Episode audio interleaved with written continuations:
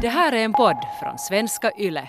Hej Jonny, vi har fått en kommentar på avsnittet om hur moraliskt eller omoraliskt det är att bli ekonomiskt oberoende. Och det här Jonas skriver att han själv är inne på samma spår och vill bli ekonomiskt oberoende och han har praktiserat många av de saker som vi har predikat om här, bland annat fört Excel över sina tillgångar, köpt indexfonder och har korttidsuthyrt. Mer specifikt så har han reagerat på vissa saker som vi säger när vi pratar till exempel om det att med att, att investera etiskt.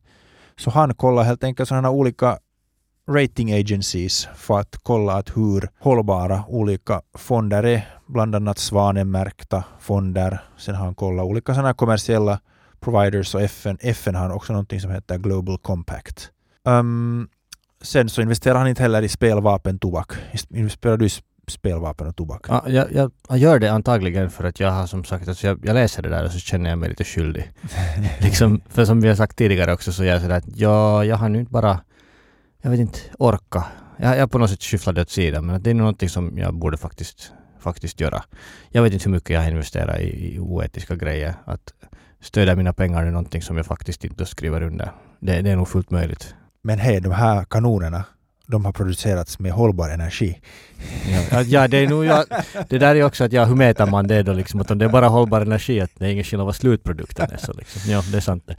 det där, sen skriver han också att uh, det här med att skänka, skänka till välgörenhet, så han har en sån filosofi där att han försöker maximera avkastningen uh, på det som han ger bort på lång sikt. Så han skänker därför inte sina pengar till den lokala miljöorganisationen eller till Greenpeace eller Unicef eller något annat sådana. Utan helt enkelt sådana som, som, eh, som man har konstaterat att verkligen är de mest effektiva. Och då pratar han inte bara om hur stor del går till, till administrationen av den här um, organisationen. Poängen här som Jonas lyfter fram är det att, att välgörenhet, just att det, egentligen handlar inte om hur mycket pengar du ger till välgörenhet, utan det handlar om vad dina pengar får till stånd. Och det finns ju det är liksom ett stort problem också att om du ger pengar åt en organisation så hur kan du veta att de inte bara då åker till Bahamas och har roligt, liksom ledningen där. Mm. Mm. Det finns ju såklart, de övervakar ju allt sånt här. Men att sen är det ju också inte bara det att hur, hur mycket det, hur stor del av pengarna får till verksamheten utan hur, liksom, hur effektiv den här verksamheten egentligen är. Att hur mycket människoliv räddar den? Eller hur mycket gör den folks liv bättre? Ja, just och det. det är ju nog en grej då liksom att det finns ju, det finns ju under, vad ska vi säga, underprioriterade organisationer som gör viktigt, viktigt arbete. Jag har liksom någon faktiskt också nog skänkt till välgörenhet liksom via den här och inte till de här lokala, lokala som, eller de här allmänt kända som i Finland också går där på torget och försöker få det med. Just det, de som man måste, av, av, som man måste försöka komma undan och titta ner, djupt ner i marken så att man kan slippa dem.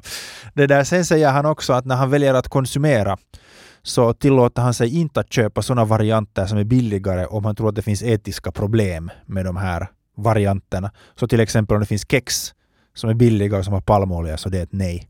Det där är en ganska intressant grej. Jag har inte egentligen liksom, nu är det helt liksom bondförnuft när man hör det där, men jag har inte liksom tänkt på det där egentligen heller. Att, att man kan ju såklart prioritera priset då, men inte, inte vilka pris som helst.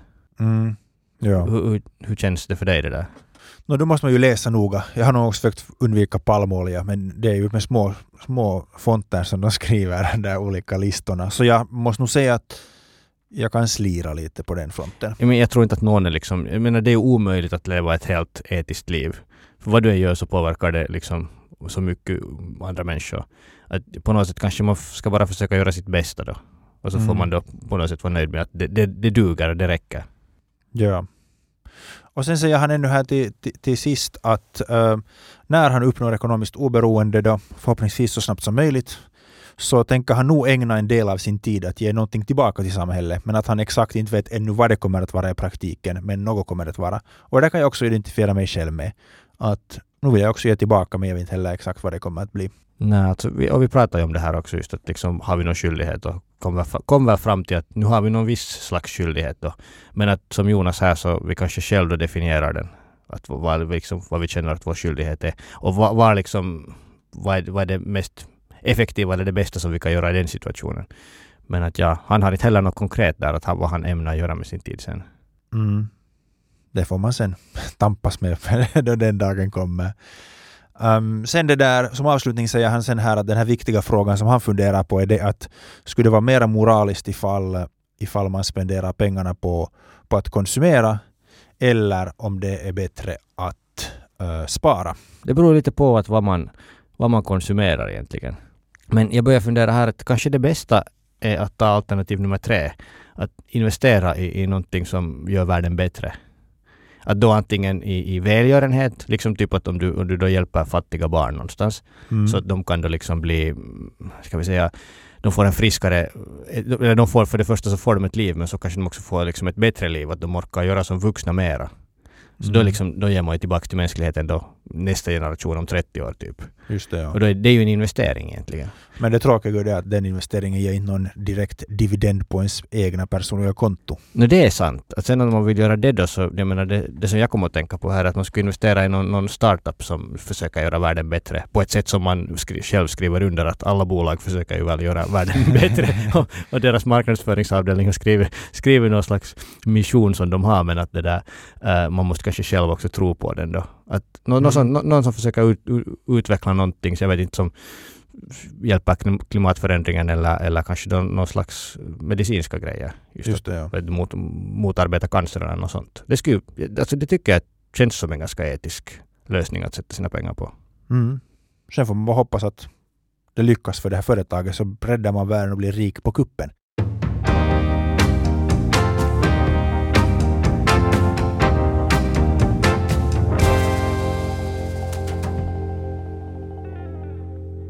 Idag hade vi tänkt prata om hobbyn.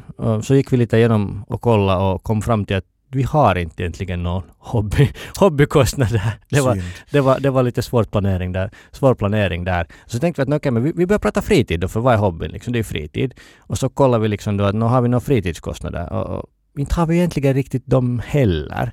Och, så väcktes, väcktes ju frågan då att um, har vi helt innehållslösa liv? Vad liksom, hur tillbringar vi vår tid? Vad, vad, vad händer det riktigt här? så det var ju... Synd.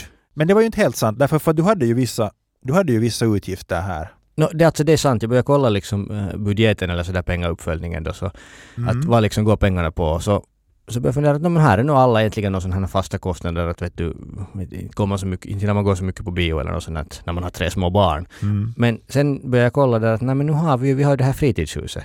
Och så har vi två hundar då. Och jag menar okej, hundarna är ju familjemedlemmar och sådär.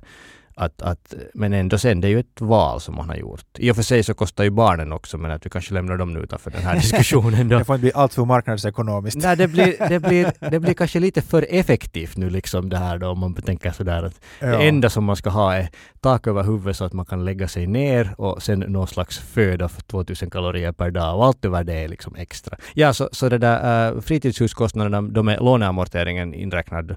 Man kanske kan ju tänka att det inte är en kostnad man får tillbaka den någon men att jag tror det är säkrare att räkna med den. Så det blir ungefär nästan 700 i månaden. Sådär i allmän, Wow, det är Det- 700, okej. Ja, alltså Mm. jag var nog medveten om det, men nu man säger det så här offentligt ut så är det, nu är det ju... Håret reser sig på dig säger jag här i studion. Ja.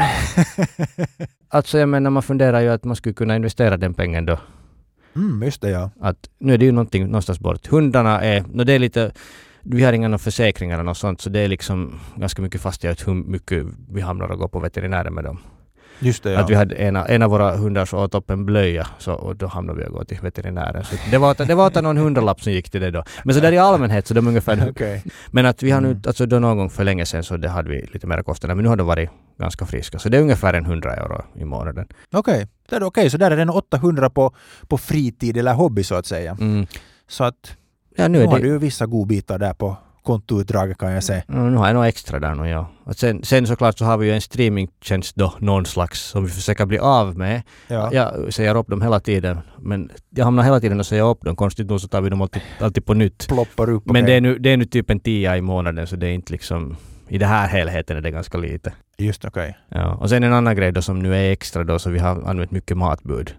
Ja, och, det, och det har vi ju pratat om här, men att liksom det har varit en otrolig tidsbrist här det senaste halvåret. Så att jag menar nu, nu blir det en hel del där ändå sen, fast det är inte liksom sådana hobby-hobby. Okej. No, dina utgifter låter ganska inspirerande och trevliga. Jag kollar på mina kontoutdrag och hittade biltvätt för 31,90. Där blev, jag, jag samäger ju bilen med min lillebror och, och med, med Maria, min förlovade. Och han var arg därför för att jag inte valde att sätta vax på den nu när vi var och tvättade den senast. Alltså din lillebror då? Ja, men inte vax på min lillebror utan vax på bilen som jag äger tillsammans Kanske med. du ska vaxa honom då istället? Jag vet inte om han är redan vaxad. Sen så den andra utgiften var det här skosnören, 7 euro. Um, ganska tråkigt. Ja, hur tänkte du egentligen där liksom? Jag menar... No, hobby, det är ju den vanligaste hobbyn i Finland, att gå på långsam promenad. Långsam promenad kräver skosnören ifall du inte då har sandaler till exempel. Och sen följande var industridammsugare 29 euro 71 cent. Det var för att dammsuga bort eh, slipat spackeldamm på, på mitt renoveringsobjekt som går på minus. Och sen har vi ännu till nästa har vi 32,40 för försenade bibbaböcker. Oj, det där kan jag relatera till. Liksom. Jag har inte haft sådär stora grejer men alltså jag fick någon gång alltid hem ett brev att hej, du är fortfarande skyldig oss 3,50 och så jag var sådär att jag loggar in på det bara så att jag inte behöver få det här kuvertet mera. Vilket var antagligen det som de då liksom också eftersökte. Då. Ja, de irriterar en tills man betalar. Så att jag hade också ganska tråkiga nu sådana här. Och sen, okej, okay, samma som du, så jag har också vissa matkostnader och då är det speciellt att hämta lunch från, från något ställe till jobbet. Eh, så att man har något gott att äta så där mitt på dagen. Um, men baserat på det här så, ja, vilka fritidshobbyn och fritidsaktiviteter har du?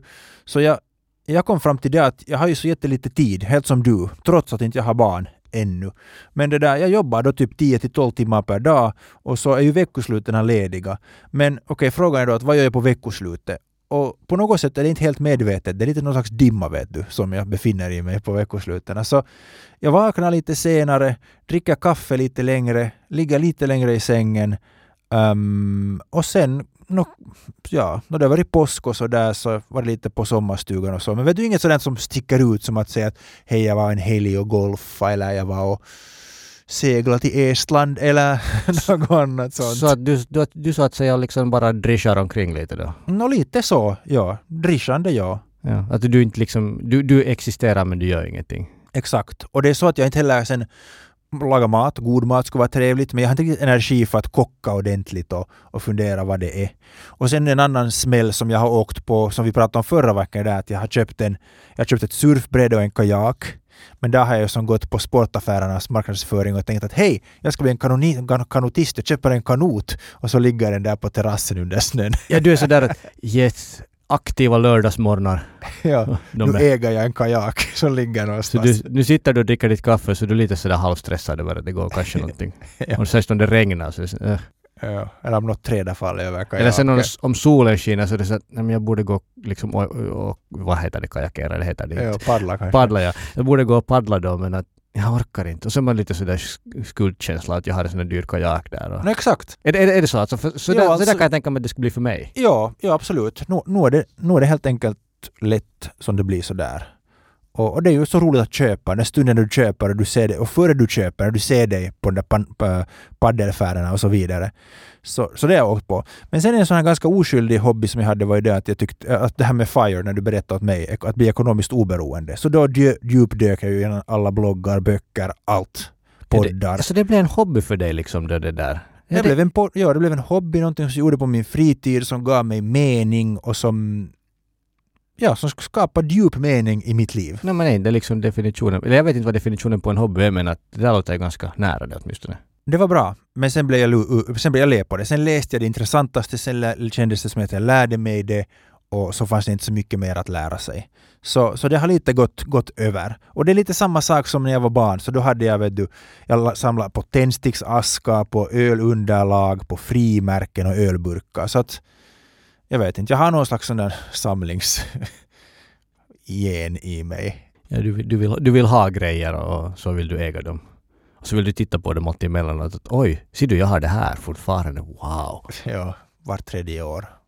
Lite, torka lite damm bort från dem. Så att ja, så det där med hobby så jag skulle säga att jag inte är någon sån här super hobbymänniska. Det känns inte som jag hittar min hobby och kan bara njuta av den. Alltså jag kan relatera till det där för jag menar, jag börjar fundera här att jag har nu egentligen aldrig haft någon liksom, eller ja, jag började spela någon fotboll men det var liksom, det var, det var, det var före tiden som alla, som, som alla fick vara med så jag fick aldrig vara på plan så jag slutade. Jag var, okay. typ, jag var typ tio och sen var jag kanske någon gång, så var jag lite i scouterna så det var ungefär där. Tyckte du om scouterna? Nej, ja, alltså vi var nog mest att hänga med kompisarna. Inte var det på det sättet liksom. Kan jag, jag kanske kan sjömansknopen ännu, tror jag. Möjligtvis. och jag var med då i tio år. Jag menar, det var inte... Det var inte som att jag... Men det var på det sättet en skön hobby i att i och för sig att man behöver inte liksom, eller jag presterar inte så mycket där ska vi säga som man, man kan ju samla märken och bli allt möjligt där. Men att det var inte, så det var liksom kanske det som var grejen att jag har inte på det sättet aldrig haft en sån här hobby som man ska utveckla sig i. Mm, så du är någon slags vargunge än, än idag? No, sådär kanske mentalt då i, i den här aspekten. Men jag vet inte, det känns som inte kanske, det känns inte som att jag menar nu för tiden åtminstone med, med tre små barn och två hundar och allt annat som man har på gång. Inte skulle jag nu orka vet du börja på den lilla lediga tid jag har så börjar jag sätta på några saker så att nu ska jag bli bättre på det här. Eller ja, alltså jag menar, Mm. det, kän, det känns ju som att då ska jag bara skaffa ett jobb till. Jag menar, och, vad, vad är det för idé? Okej, just det ja. Men du har du alltså din tid gått till barnen Ja, till barnen och någon hushållssysslan sådär i allmänhet och hundarna och nå, lite hemrenovering då sådär. Eller i princip i vår familj så är det min fru, fru som sköter hemrenovering men att liksom jag hamnar och sköter barnen när hon gör det så det blir liksom, jag räknar det som att jag sköter hälften av det på mitt sätt. Okej, Jag får, det, ja. jag får, jag får måla men det är ungefär där. Okej, Ja. annat är... Annars så är min, min, min jag, jag är för slarvig. Det, det, det, blir för, det, Okej. blir, det blir inte tillräckligt rakt. Så att vi Det måste göras om. Ja. Nej men alltså där, där, det går min tid på. Sen liksom, sen lilla lediga tiden jag har så det går nog till din, som din lördag, söndag då liksom typ att... Just så, det, så ja. vet du ingenting. Bara existera. Nej, så där vet du liksom, att inte behöva prestera någonting en timme, vet du. Det är sådär, det är skönt. Flyta runt i universum. Mm. Lite organisk materia. Nå, Ja, ja, är inte vi alla det då? ja, absolut. Jag hoppas. det där, ja. Jag, jag funderar att är jag nöjd med min situation? Och, och hur mycket fritid har jag? Och har jag så pass mycket fritid att jag, att jag är nöjd med det? Och då kommer jag fram till en sån här jättedjup filosofisk insikt i det att okej, vi föds och vi dör. Däremellan finns det två tillstånd du kan befinna dig i. Du kan vara vid medvetande i form av att du är vaken eller sen sover du. Om du sover så då måste du ha tak över huvudet, tält, någonting. Och så har du säkert oftast en säng, sovsäck. Så det behöver du pengar till. Sen å andra sidan, så när du är vaken, så då måste du jobba en del av din tid därför att du måste tjäna pengar för att kunna betala då för det som du behöver när du sover och när du är vaken. Och det där egentligen kommer fram då till att vad är den här ideala lösningen då på den här privatekonomiska ekvationen? För att sömnen kan man ju inte outsourca fast man hur än investerar. Så det där, hur gör man den balansen då mellan ett, ett arbete som man har med hemsysslor, med barn och sen helt enkelt just med sån här fritid då du kan dricka kaffe långsamt och bara existera. Och, och där kom jag fram till att det finns då olika alternativ som du kan välja, olika stigar. Och då kan du jobba mycket, då har du mycket pengar om du är välbetald eh, och ha lite fritid. Men det är ju också ett sätt att lösa liksom fritidsproblemen. Alltså du tänker att... Men alltså om du nu tänker att du, om du, om du har nu någonting, alltså det, och det finns ju nog antar jag, att man inte har någonting vettigt att göra. Så då Ja. är det liksom, då är det enkelt att plöja sin energi till jobbet. Vet? Ja, det, det, jag håller med om det. Det är ett enkelt svar. ja, det, men det är som, vet du, sådär Men jag- ganska låg level. jag har funderat på det också, men det är också lite förrädiskt. För att du kan ju du, plöja din tid i jobbet i 30 år, Mm. 40 år, och sen blir du då pensionerad. Och så är det sådär, att, nå, vad nu då? Ja, just det. Och jag menar det kan ju också hända för sådana som, som om, om man liksom blir, vill bli då tidigt pensionerad, så vi försöker bli ekonomiskt oberoende. Ja, och det som man ju kan göra egentligen tidigare där är det att man kan ju som ung, så som du och jag, också prioritera sin fritid. Eh, och kanske då jobba kortare dagar, kanske välja ett lite lättare jobb. Eh, men det här är ju ganska sådär låg status tycker jag. Att där är det ofta det tycker jag, att, att, att det är fastkopplat med din status, hur du, hur du jobbar. Och, och sen den sista kategorin som jag tycker man ser mindre och mindre av nu för tiden, det är att, att man skulle ha någon som brinner för sin hobby.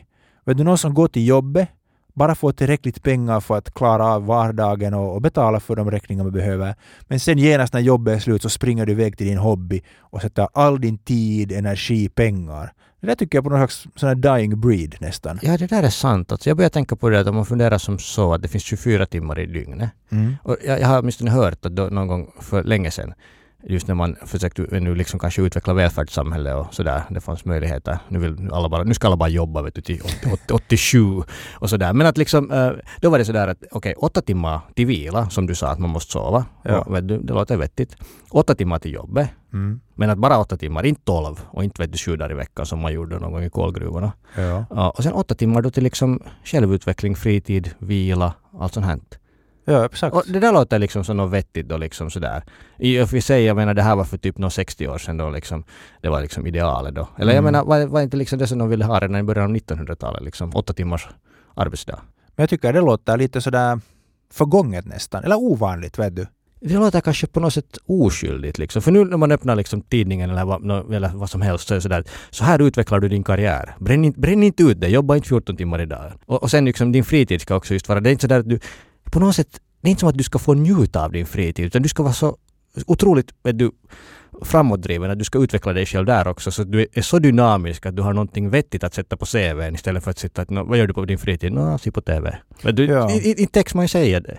Och om du vilar, så då ska du bara vila så att du kan återgå sen till den där uppgiften du har. Ja, alltså, Att vilan, vilans syfte är att vila dig för jobbet, vilans, inte att vila för att vila. Men för vår, skulle jag säga, den där grundriktningen i vår podd blir ju det att i och med att vi vill bli ekonomiskt oberoende så då eliminerar vi ju tvånget att arbeta. Så vi har ju en ganska stark grundton i det att vi är ju någon slags fritidsälskare på något plan. Därför för att annars så skulle det ju bli ganska onödigt det som vi håller på med. Nåja, alltså just det att det som jag försöker liksom prioritera är då kanske liksom valmöjligheter och flexibilitet. Att i princip så jag menar, jag, jag fun- jag funderar som så att om man tänker på FIRE så det är ju då liksom att ekonomiskt oberoende och sen tidig, tidig pensionering. Så inte vet jag om jag behöver bli tidigt pensionerad. Mm. Mm. Då kan man liksom ha jobbet som hobby. Det finns ju folk som gör det också vet du, liksom, som har det. Ja. Som, de, de går på ett jobb som de, de tycker om det så mycket att de skulle nästan göra det utan pengar också. ja, just det. Ja. Och, och liksom, då, då ska det ju vara väldigt, det ska ju vara meningsfullt, du ska, man ska göra någonting som har någon, en positiv inverkan i världen och så ska man ha liksom drägliga arbetsförhållanden och trevliga kollegor. Så antar jag att liksom... Det, det, nu, Då kan man trivas. nu, alltså nu är det ju bättre att använda sin, en liten del av dagen på det än att sitta liksom hemma och se på TV. Ja, just det. Jag håller med om det. Men det är just det där att det är så svårt att falla in i den där kategorin. Att det finns ju de där som säger att på mitt jobb är en dag aldrig liknande den andra och jag älskar mitt jobb och på grund av att jag älskar mitt jobb så har jag noll dagar på jobbet i mitt liv. Jag, jag, måste, jag är säkert cynisk men jag blir alltid ganska så skeptisk när jag hör sådana här berättelser. Och, och i, i, när, man kommer, när det kommer till det så, så tror jag just att det är en tryggare väg att välja ekonomiskt oberoende och sen då verkligen inte vara beroende av det. För att man kan ju alltid ändras. Men det där om man tänker då vidare på att okej, okay, hobbyn är viktiga, vad har du för hobbyn och, och, och så, så, så har jag på något sätt ändå lyckats halka sen, skulle jag säga till en viss mån, på, in, in i ganska dåliga hobbyn och en dålig fritid. Ur den synvinkeln, just jag har köpt kanot eller kajak, har inte använt den, jag har köpt surfbräde, jag använder den hemskt lite. Och sen istället så har jag halkat in så att jag kommer hem från jobbet jättetrött och sen tittar jag på TV och äter på samma gång. Okej, det är en hobby som jag har. Ja, alltså... Det där, du, du har ju hamnat... No, du alltså jag menar, jag tänkte säga att du har hamnat i gott sällskap för det finns ju mycket folk där också, jag i princip. M- någon gång. M- men, Ibland ser man dig där vid TV, men jag har inte sett så mycket på TV men i något skede så vet du så, jag läste kanske lite för mycket liksom sociala medier just när liksom följde med vet du, politiken och samhället och allt sånt här.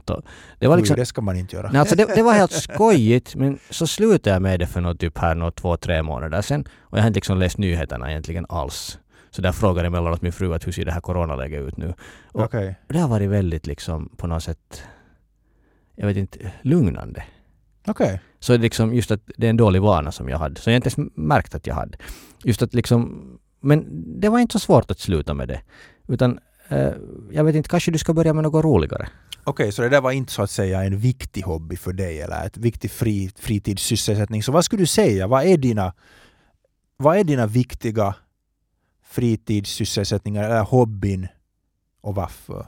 No, alltså nu, jag menar, jag har ju inte, jag, som jag sa, att jag prioriterar, eller jag skulle, jag skulle vilja prioritera valmöjligheter, men nu är det ju barnen är så små, så det är ju ganska mycket på deras villkor. Men att um, jag, jag liksom, jag skulle kanske fundera då att vad, vad vill jag egentligen göra? Jag menar, om jag nu skulle få då två veckor sådär att hej, att vi sköter dina, vi sköter dina ungar och du behöver inte gå på jobb och vet du, här är allt. Så jag skulle säkert då först ska jag sova lite och sen ska jag säkert läsa böcker. Wow. Och sen ska jag gå ut och gå i solskenet som har börjat nu äntligen.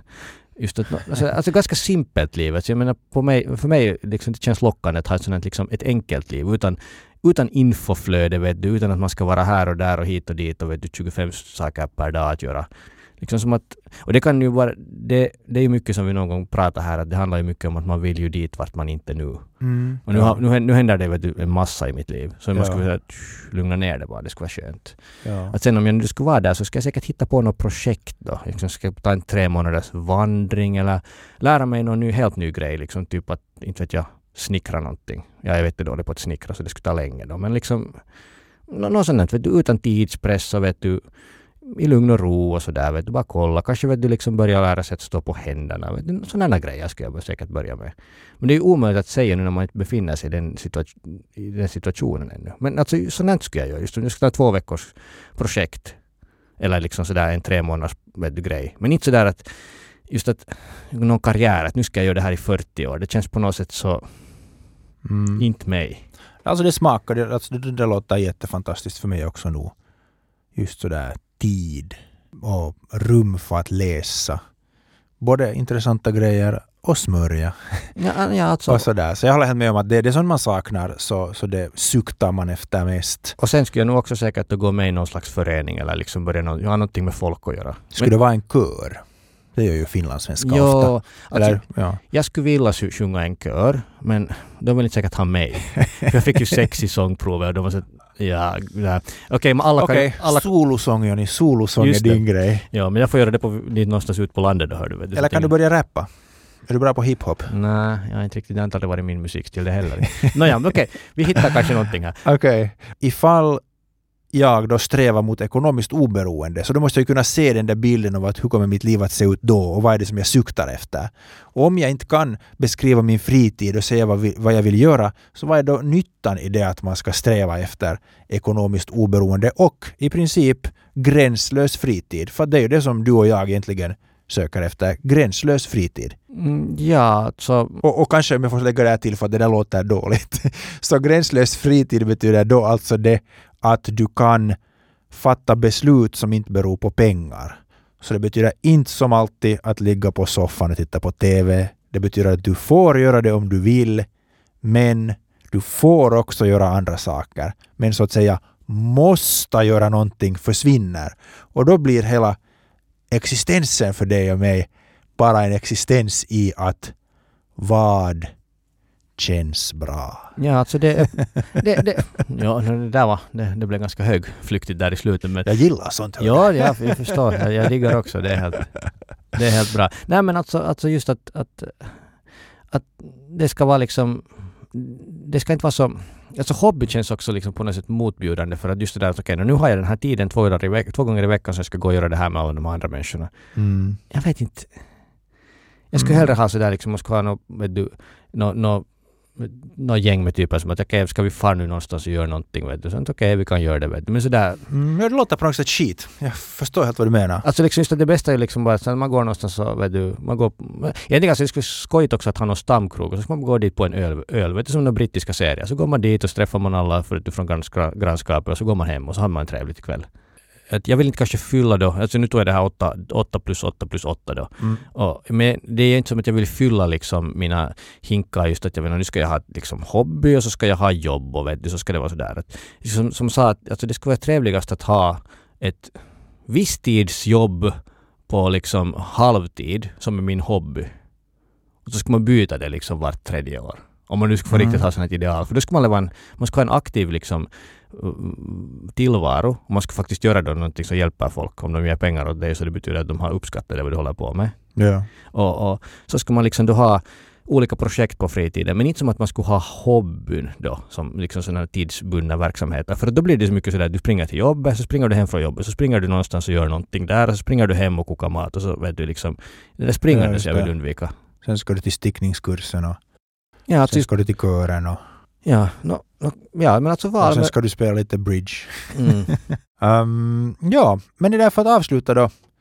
Uh, hur fattar man bra beslut privatekonomiskt då det kommer till fritid och hobbys? Jag skulle säga att den första grejen är den att man ska inte undervärdera den här frågan.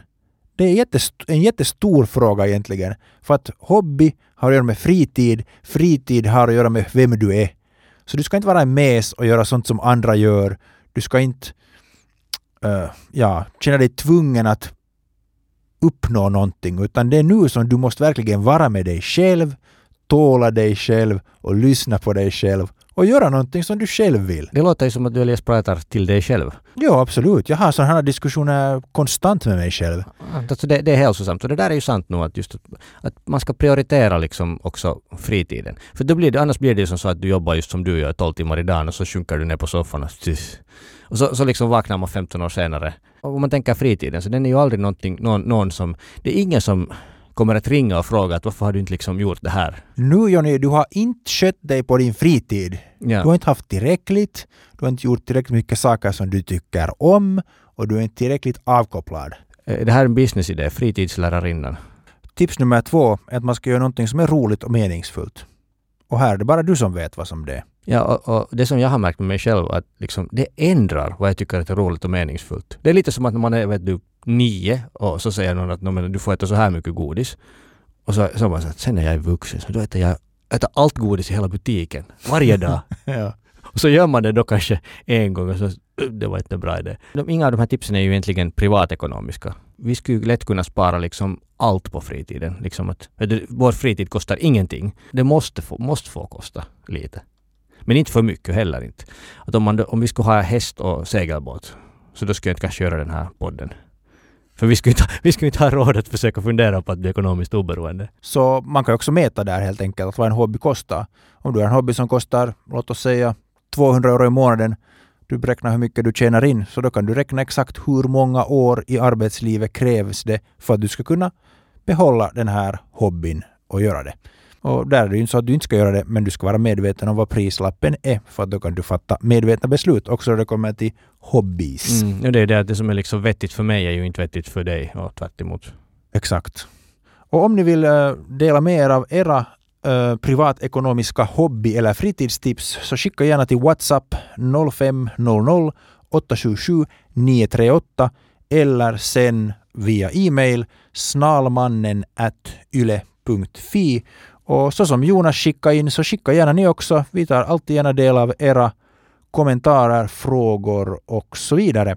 Och så hörs vi igen eh, nästa vecka. Hej då! Hej då!